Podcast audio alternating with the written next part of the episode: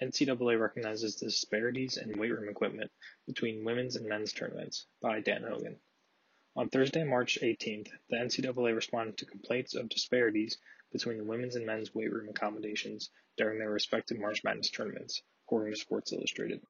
The NCAA acknowledged that they provided women's teams with much less access to exercise equipment. A rep told the Washington Post that there was not enough space in the women's facilities for equal amounts of equipment.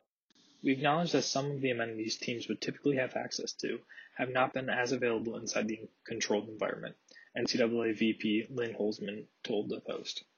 In part, this is due to the limited space, and the original plan was to expand the workout area once additional space was available later in the tournament. However, we want to be responsive to the needs of our participating teams, and we are actively working to enhance existing resources at practice courts, including additional weight training equipment. Players, coaches, and staff responded to the NCAA's excuse by posting videos and pictures on social media of what the women's equipment looks like.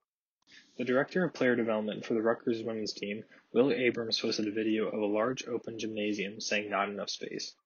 Stanford performance coach Ali Kershner compared the Stanford women's and men's weight room equipment and their respective facilities in an Instagram post.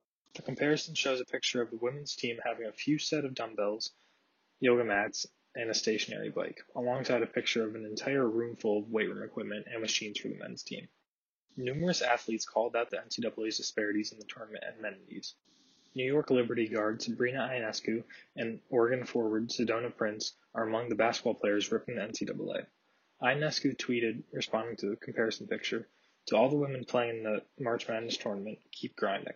Prince posted a video of her explaining why the NCAA's excuse of not enough space was not true, by showing just how much open space there was. The NCAA pledged to resolve the issue, per a Bleacher Report, but only provided excuses as to why it occurred in the first place.